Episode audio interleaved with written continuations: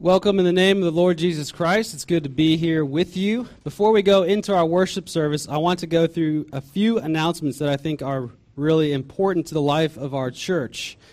Uh, the first is that we have two committee meetings coming up. One is the Missions Committee, which is meeting today at 4 p.m. in the church library. If you are interested at all in missions, whether it be local missions or global missions, please come and be a part of this meeting. It will be encouraging um, there will be a time of prayer and discussion. It will be a great time. And tomorrow night, the discipleship committee is meeting at 7 p.m.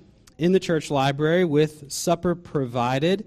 And this committee, again, is over youth ministry, it's over Sunday school ministry, it's over Wednesday night ministries. So if anything like that is interesting to you or you have an opinion about anything in those realms, please come tomorrow night to share and to talk with me and others on that committee tomorrow night.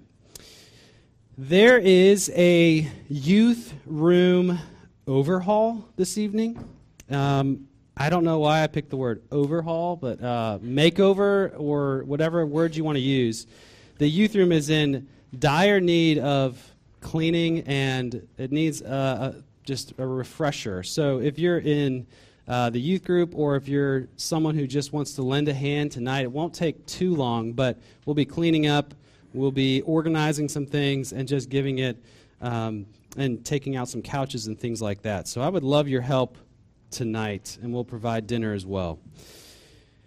Lastly, uh, the session welcomed Hannah Morgan, Amber Eden, and Canaan Cross as communing members of First Presbyterian Church. So if you see them today, please give them a hearty welcome in the Lord, and uh, we are grateful for their membership. As we take a few moments now and the music plays, you can ask God to help you prepare to worship Him this morning. Let's take a few moments to do that now.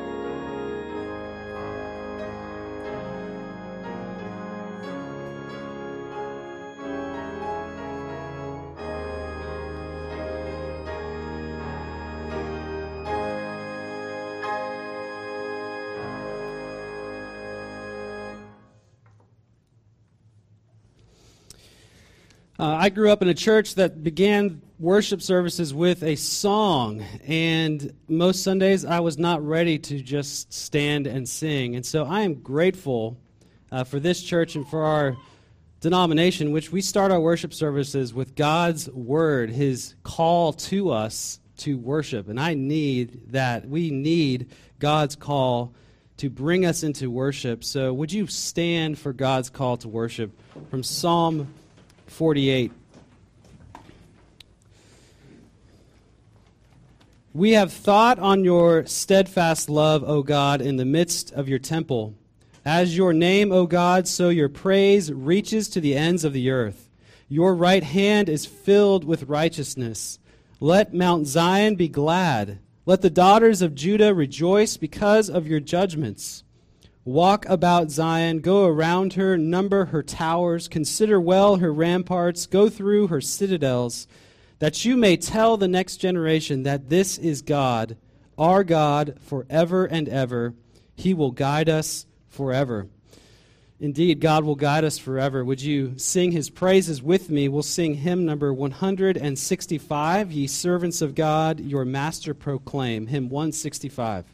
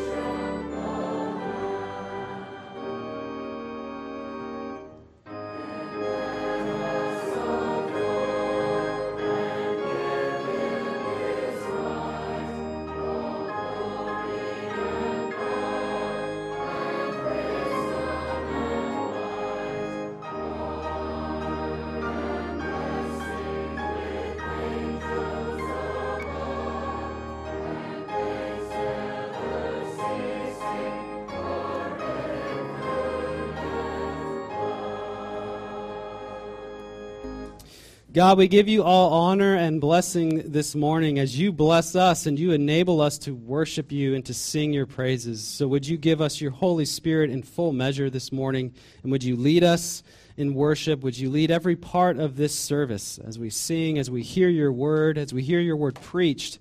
Would you be a part and would you give us great encouragement and challenge us uh, by the power of your Spirit?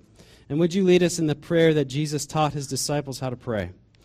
Our Father, who art in heaven, hallowed be thy name.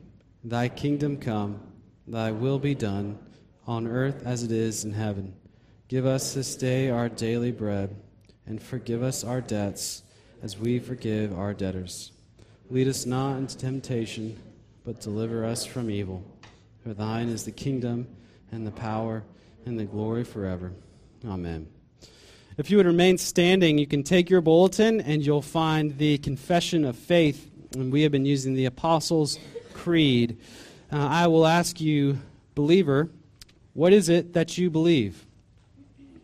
I believe in God the Father Almighty, maker of heaven and earth, and in Jesus Christ, his only Son, our Lord who was conceived by the Holy Spirit, born of the Virgin Mary, suffered under Pontius Pilate, was crucified, dead, and buried. He descended into hell. The third day he rose again from the dead. He descended into heaven and is seated at the right hand of God the Father Almighty. From there he will come to judge the living and the dead. I believe in the Holy Spirit, the holy Catholic Church, the communion of saints, the forgiveness of sins the resurrection of the body, and the life everlasting. Amen. You may be seated.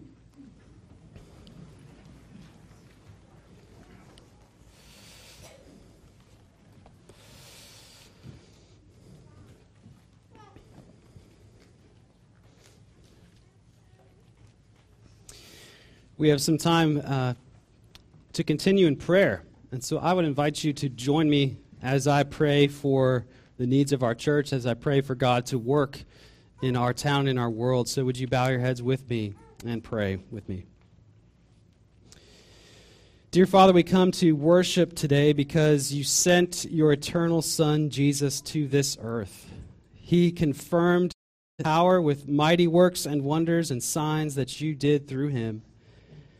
And God, we believe and know that our Lord Jesus was delivered up according to your definite plan and foreknowledge. Yet he was crucified and killed by the hands of lawless men. God, we know you raised him up, loosing the pangs of death because it was not possible for him to be held by it. And we say in our spirit, Hallelujah.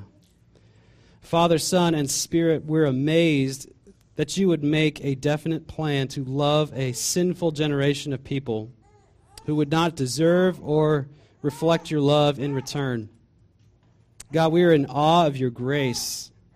And this morning we humbly ask that you would lead us. We ask, what would you have us do with our lives, uh, with our participation in this service, with our families? God, we ask that you would lead us, and that you would lead us to faith and repentance to take hold of the promise of the forgiveness of our sins and walk in the joy of holiness by your Spirit. God, we think about the members of this church.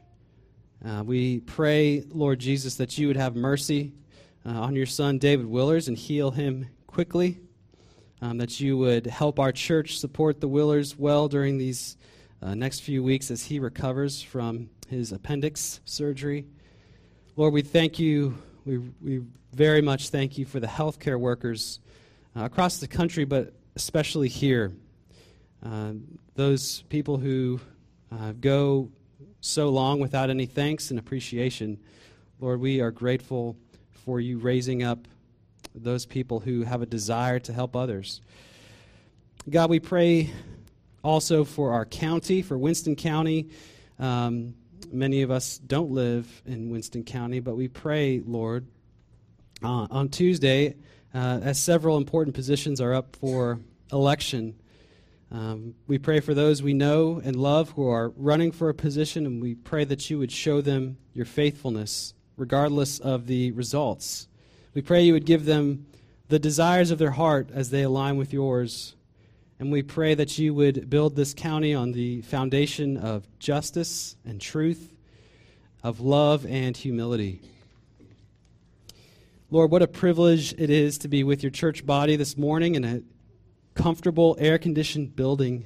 You have blessed us with so much. And now, would you cause us to be a blessing to others? Would you build us up with the gospel this morning, we pray, and lead us? We pray all of this in Jesus' name. Amen.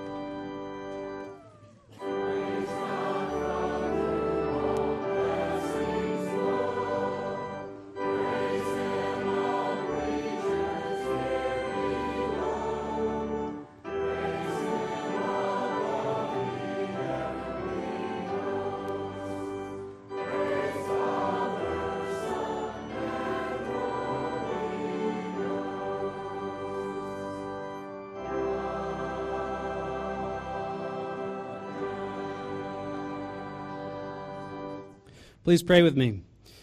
Lord, as we give our physical tithes and offerings, we pray that you would reap a spiritual um, profit in this church and in this town and across the world with those missionaries and the people that they are ministering to. Lord, would you do that? Would you reap a harvest? Would you bring people to the knowledge of your love and your grace, your mercy? Would you bring this church uh, closer to you? Would you strengthen our faith? Would you do all these things? We pray because you are good. We pray this all in Jesus' name. Amen. If you would remain standing, we will continue to sing together with hymn 605, All the Way My Savior Leads Me. Let's continue worshiping together.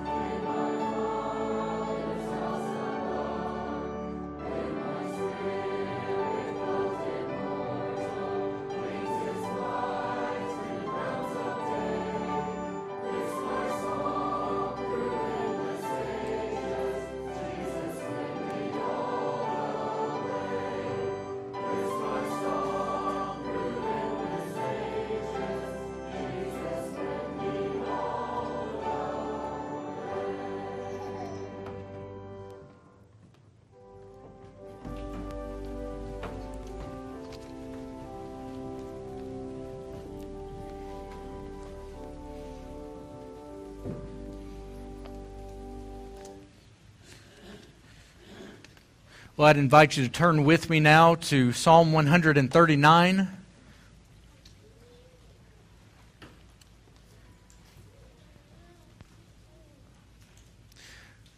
We're finishing up our series that I've entitled Transfigurational Living. And uh, next week, as you see in the, you'll see this in the bulletin, we're going to begin a fall series into the winter on the book of Genesis. And I'll tell you more about that next week. But Today, let's read together Psalm 139. Before I read it, let's pray. Father, thank you for this opportunity to open up this living word, this active word, this sharp word, this powerful word. Give us eyes to see and ears to hear what you would have us to know today. Send out your light and your truth and let them lead us. For we ask it in Christ's name. Amen. So, beginning in verse 7 of Psalm 139, hear God's word. Where shall I go from your spirit? Or where shall I flee from your presence? If I ascend to heaven, you are there. If I make my bed in Sheol, you are there. If I take the wings of the morning and dwell in the uttermost parts of the sea, even there your hand shall lead me, and your right hand shall hold me.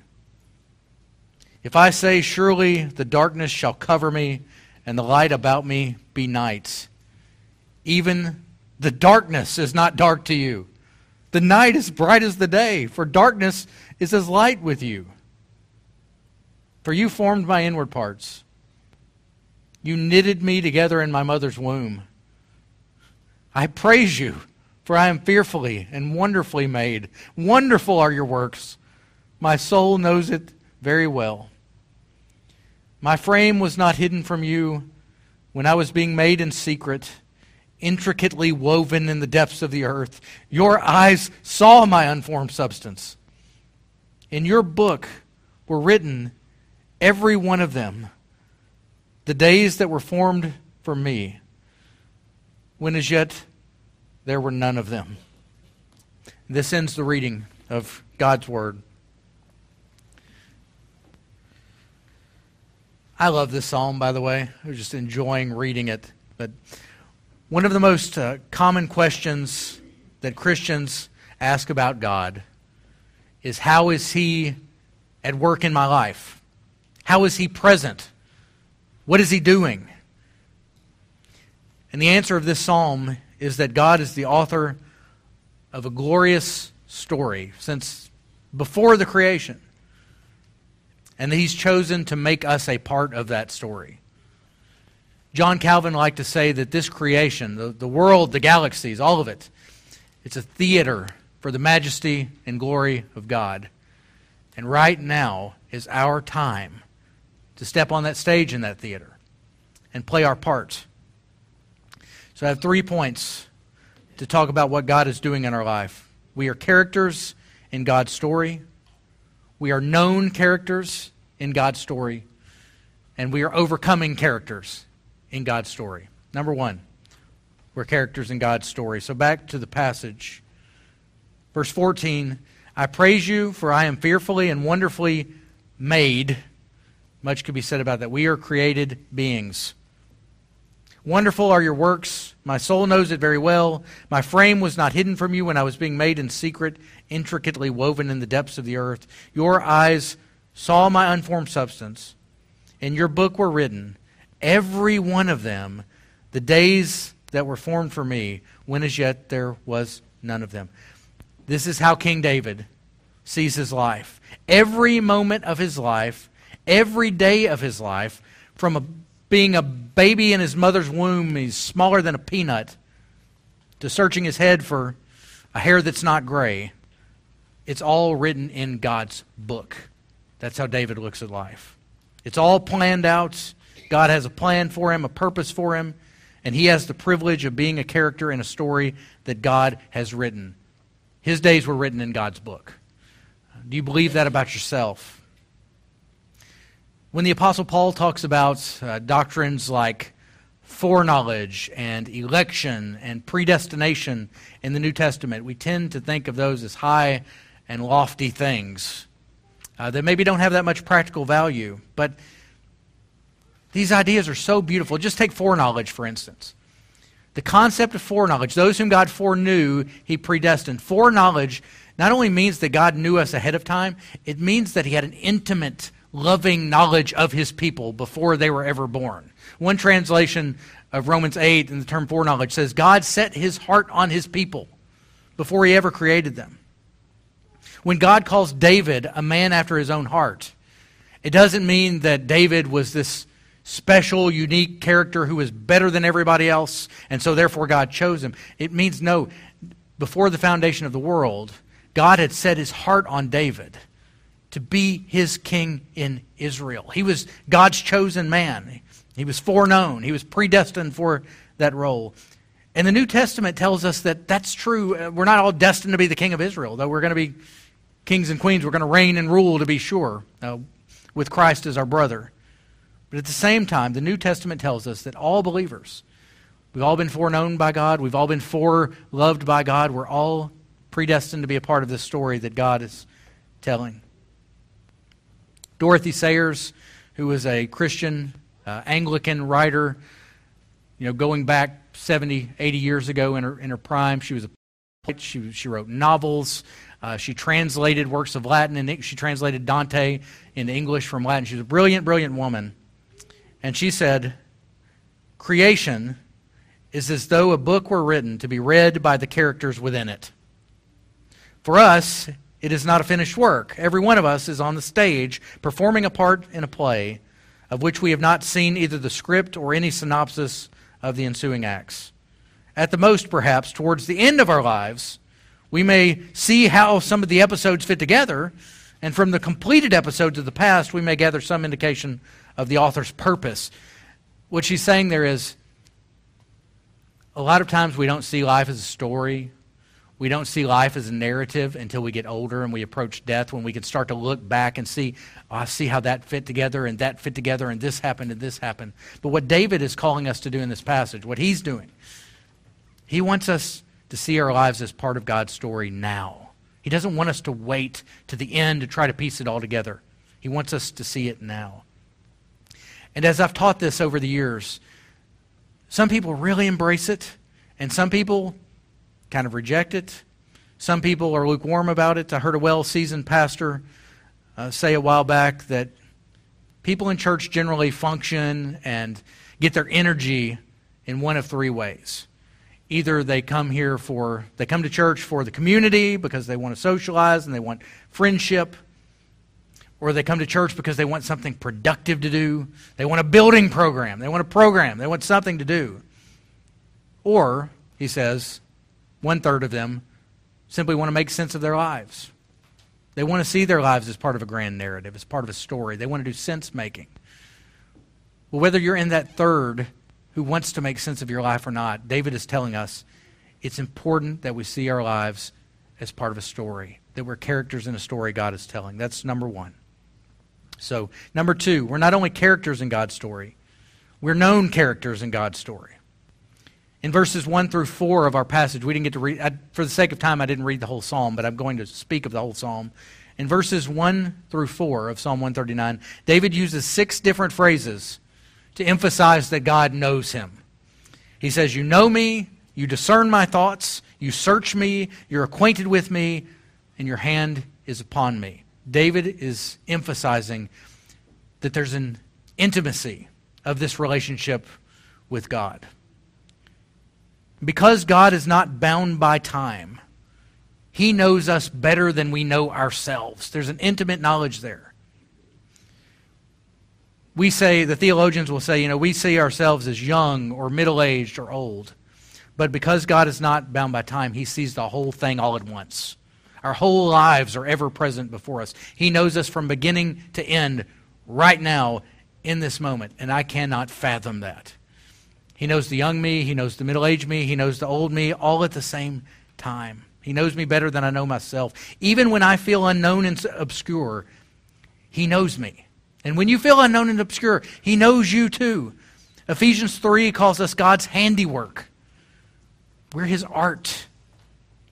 Ephesians 3:10 says that through the church the manifold wisdom of God is being made known to the rulers and authorities in the heavenly places. In other words, God is telling a story with our lives, and He's using us and our salvation to show His power not only to us, but to all of creation, to the principalities and powers. He knows us intimately, He has a plan for us. N.D. Wilson says, Clear your throat and open your eyes. You are on stage. The lights are on. This isn't make believe. This is theater for keeps. Yes, it is a massive stage, and there are millions of others on stage with you. Yes, you can try to shake the fright by blending in, but it won't work. You have the Creator God's full attention, as much as He ever gave Napoleon, or Churchill, or even Moses. You are his art. Do you believe that you have as much of God's attention as Moses ever had? I wonder. And God's knowledge of you also implies his presence with you. To be known by God is to have the presence of God. He hasn't left us alone in this story as characters just trying to figure it out ourselves. He's with us. Again, you see this in our passage. What does David say, verse 7? Where shall I go from your spirit? Where shall I flee from your presence? If I ascend to heaven, you're there. If I make my bed in Sheol, you're there. If I take the wings of the morning and dwell in the uttermost parts of the sea, even there your hand shall lead me, and your right hand shall hold me. If I say, Surely the darkness shall cover me, and the light about me be night, even the darkness is not dark to you. The night is bright as the day, for darkness is as light with you. Some of y'all remember Fred Smoot, um, cornerback for Mississippi State, went on to play in the NFL for a number of years. He was a quote machine. Uh, my favorite quote, he was a character. We're talking about being characters. He was a character. He is a character. Uh, one of my favorite quotes of him was as a cornerback, he said, 75% of the world is covered by water, the other 25% is covered by Fred Smoot.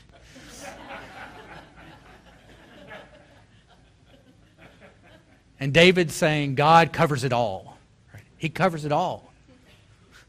He's everywhere. He's always ever present. He's with us everywhere. We can't fall into a ditch so deep that he can't reach down and grab us. We can't get into a rocket ship and fly so high that he can't reach up and grab us. We can't even go into a place so dark that his sight can't penetrate the darkness and see us exactly where we are. Maybe you're in a place that is dark and deep right now, and this text is telling us it doesn't mean He's not with you. He sees you, He knows you, He's with you. To use an analogy, you know, He's present in your story the same way Shakespeare was present in Hamlet. His fingerprints are all over it. He's walking through the pages. Even when his name's not in the script, he's there. And he's intimately there. That's number two. We're characters in God's story. We're known characters in God's story. Lastly, we are overcoming characters in God's story. So, again, we didn't read the last part of the psalm, but it tells us that David was going through a difficult time as he penned Psalm 139. We don't know exactly what was happening, but he speaks of bloodthirsty men who clearly are out to take his life. He speak, speaks of evildoers. And we know, you know the life of King David. He went through a lot of hard times. Even his own son tried to take him out at one point. And it's in the midst of that adversity that he's penning these words. He's reminding himself. If you, know, you ask, what made David tick?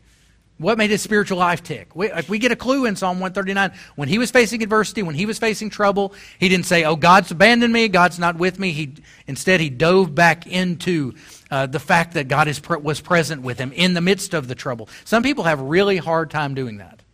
You know, when you face trouble, you say, God must not be in it. God must have forsaken me. God must not be watching right now. He must not be present right now.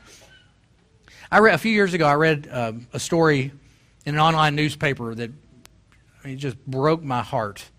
But when I was living in Nashville, a local pastor there, his 30-year-old son, had tragically died, had contracted COVID, and, and died, and it was a big story locally there. And there was a quote from this young man who had passed, his father, the minister. Uh, they asked him, the reporter asked him what he thought God's role.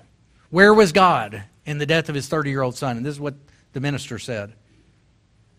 I don't say, oh, God knew, knew this would happen. This was God's will. No, this was not God's will.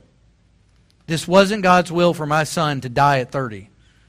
It wasn't his will for him to die and leave a beautiful wife by herself and a son without a father.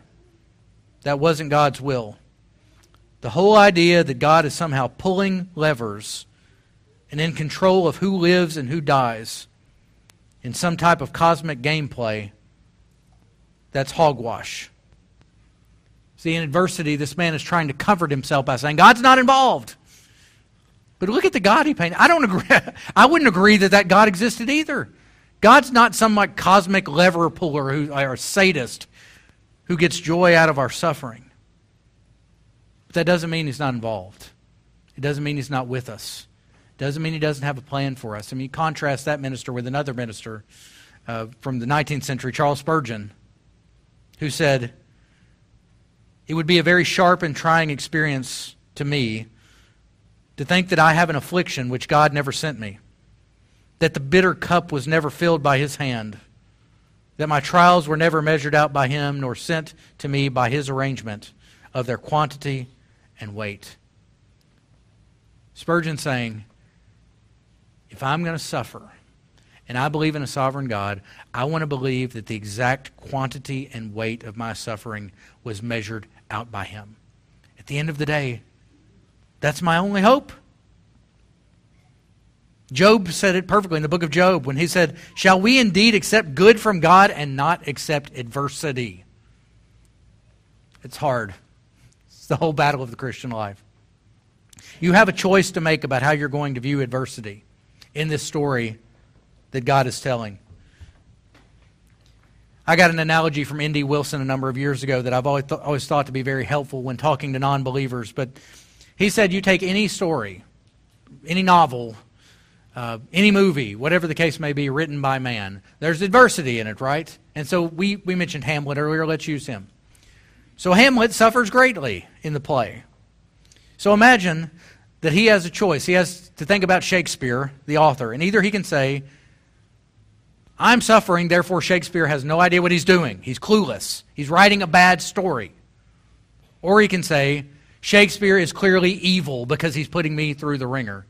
Or he can say, Shakespeare doesn't exist. There must not be an author. There's so much suffering. Therefore, there must, must not be an author. And you listen to that and it's silly, right? Logically, it would make no sense that you would deny the author. But emotionally, when you're in the midst of the suffering, can be very challenging. So people either say, God doesn't know what he's doing, or God is bad, he's a, or God doesn't exist. Or the alternative that Christians say is maybe an all knowing, all present God knows a little better than we do, and we need to give him the benefit of the doubt. In fact, when people question God because of suffering, we need to be reminded that God has given us ultimate proof that He means for it not only to be a part of our life, but He means it to be there for a reason. And the ultimate reason is for it to be overcome. So look at the life of Jesus Christ, the second person of the Trinity, the Son of God, the Word made flesh who dwelt among us. He is the author. We're going to see this as we look at Genesis chapter 1. In the beginning was the Word. He's the author of this whole thing. This is His story. This whole creation is a theater for His glory. And at during a time, 2,000 years ago, He stepped onto the stage Himself. And what happened? Dorothy Sayers said, uh, there is one episode in particular to which Christianity draws our attention. The leading part in this story was played by the author himself, who presents his life as the epitome of the plan of the whole world. And examining the plot of it, we observe at once that if anybody in this play has his feelings spared, it certainly is not the author. The author doesn't sit off, distant, far off. He comes in onto the stage to be humiliated, to suffer, and to die for us. But that's not the end of it, right? He rose from the dead. Here's the point why does God allow trouble and adversity to come into our lives? So that through Jesus Christ, who rose from the dead, who overcame, we can overcome. No matter how dark it is, it can be overcome. No matter how deep it is, it can be overcome. You can rise because Jesus rose, and his nail pierced hand will hold you up. I love David said that God's hand held him. The, the literal word there was palm in the text. Like a potter putting his palm to the clay. He has a purpose for the clay, and he's molding it, and he's making it, and he's going to put it, put it into the fire, or it's never going to settle into its final form. Such a beautiful picture of the Christian life. We can know that we're going to come out on the other side of the fire because Jesus Christ came out and he says, When you go through the fire, I will be with you, and you will not be burned. In the book of Romans, Paul tells us that nothing can separate us from the love of God in Christ Jesus our Lord. And it's because of that fact that he can say in Romans 12 21, Do not be overcome by evil, but overcome evil by good. I know the last few years, as the world has changed and so much has happened, it is so easy to feel like evil is overcoming. And Paul says, no. You're on this world to overcome evil, and you're to overcome it by good. Romans 8 30, 37 says, In all these things, what are all these things? suffering, difficulty, adversity. In all these things, we are more than conquerors through him who loved us. I love that phrase, more than conquerors. In Greek, it's huper nikeo. I love Greek compound words. You will hear me say this a lot. The Greek language is endlessly fascinating. Hooper, Nikeo. The Nikeo part sounds Nike. Hooper, what is it? Hyper, what does it sound like? Anybody got a guess? If you've heard me online in previous years, you might know this. Hooper means super. Hooper means super. You'll never forget that. He's saying we're super conquerors. That's Paul's description of us. I wonder if you walked in this place today saying, Boy, I feel like a super conqueror. I know I didn't. Do you look at your life that way? Do you look at your story that way? Let me tie this back to the idea of transfigurational living. When you start to see yourself as a character in the story that God is telling in the theater of creation, this is how He trans- transforms you. This is why I put this in my top three principles I wanted to share in this opening series. It's had that big an impact on my life, and I wanted to on yours. Through Christ, God not only wants us and has willed for us to overcome our adversity, he's, he's willed for us to overcome our sin and rebellion. So back to the passage Psalm 139, 23, and 24. David says, Search me, O God, and know my heart. Try me and know my thoughts, and see if there be any grievous way in me, and lead me in the way everlasting.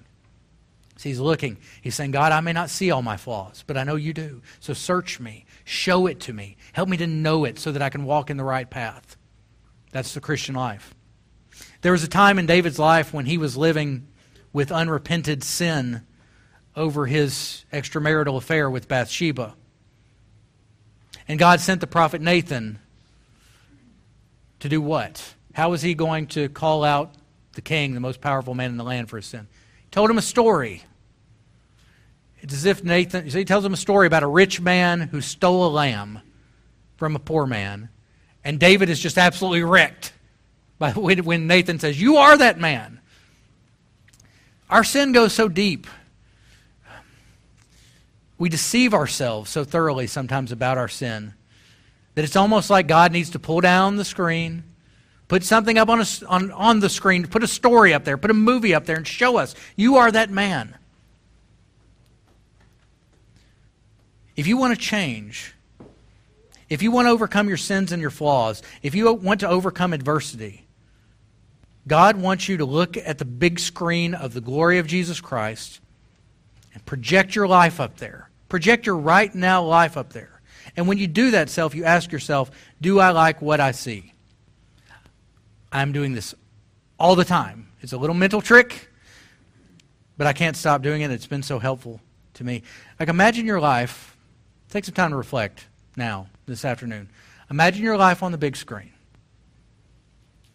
Imagine tomorrow on the big screen. Imagine yesterday on the big screen. Look at yourself as a living character in a story that God is telling and say, Do I like that person? Do I like the way that person's behaving? Is that the person I want to be? Are you the judgmental know it all who thinks no one ever lives up to your standards?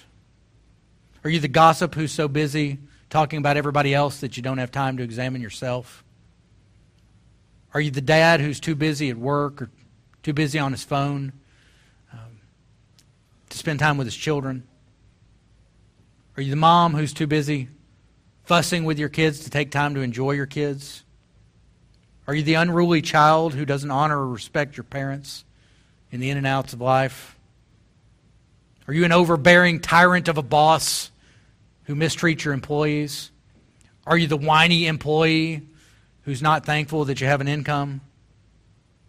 Are you the chicken little who constantly thinks the sky of your life is falling and so you never have joy?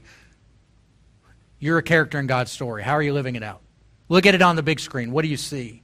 Put yourself self in a story and ask if you like the character you've become.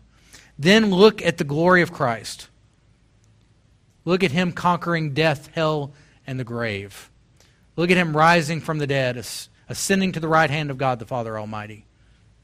Hear him calling you more than a conqueror. Hear him saying, Because of what I've done for you, you are a super conqueror. You are a character in his story. He knows you. And you're a character who is meant to overcome. Now, now through him, set your mind to do it. Let us pray.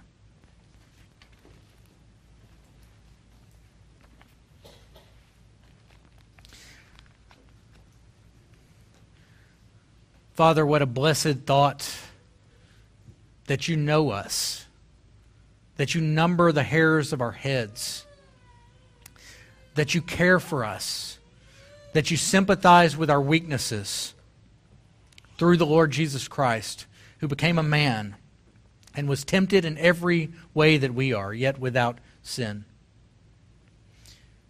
Just use today to remind us not only that you're with us, but that we are characters in a story that you are telling before the whole creation. This is our time on the stage of the theater of your glory.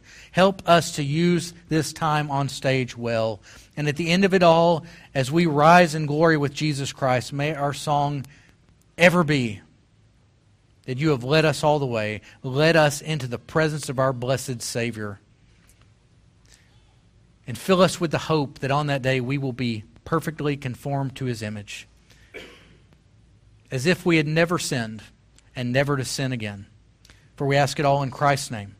Amen. Amen. Our closing hymn is number 600. He leadeth me, O blessed thought. Number 600. Let's stand together as we sing.